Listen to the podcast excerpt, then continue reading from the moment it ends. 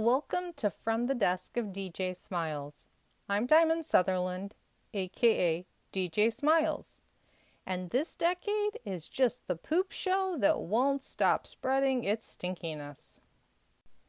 More than ever, I am using my art, from writing to creating things, as a coping mechanism. It turns out that a lot of good folks don't realize just how helpful art therapy can be. Breaking news noise! Breaking news noise! Breaking news noise! I am Paula Pencil, reporting live from Deskopolis. And we have just learned that there are too many people that do not consider themselves to be creative.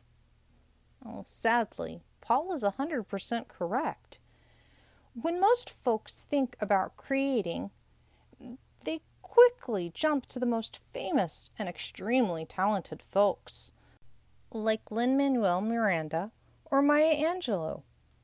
Yes, these beautiful souls are creative wizards, but they are at one side of a wide spectrum.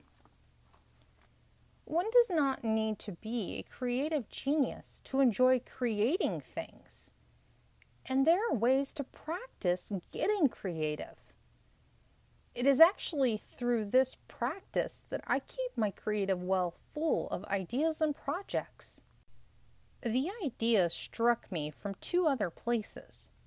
One, I had to develop a pain toolbox for self-care on my worst of days. And two, my favorite creative exercises came from a book called The Sound of Paper by Julia Cameron. These led to my creative toolbox. The tools in this toolbox go beyond pens, paper, paint, etc. This toolbox is full of my creative exercises that stretch my thoughts and challenge my thinking. What? You mean that it is weird that one invests time into oneself to improve, and it doesn't cost big money? Yep. And if you do it right, it's fun. So stop saying you are not creative or artsy enough.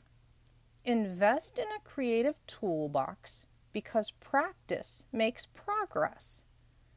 I will put the links in the About section. The takeaway is this. You do not need to be a famous or extremely talented person to enjoy creativity in your life. But you do have to actively put it into your life if you want to get better at it. This is DJ Smiles.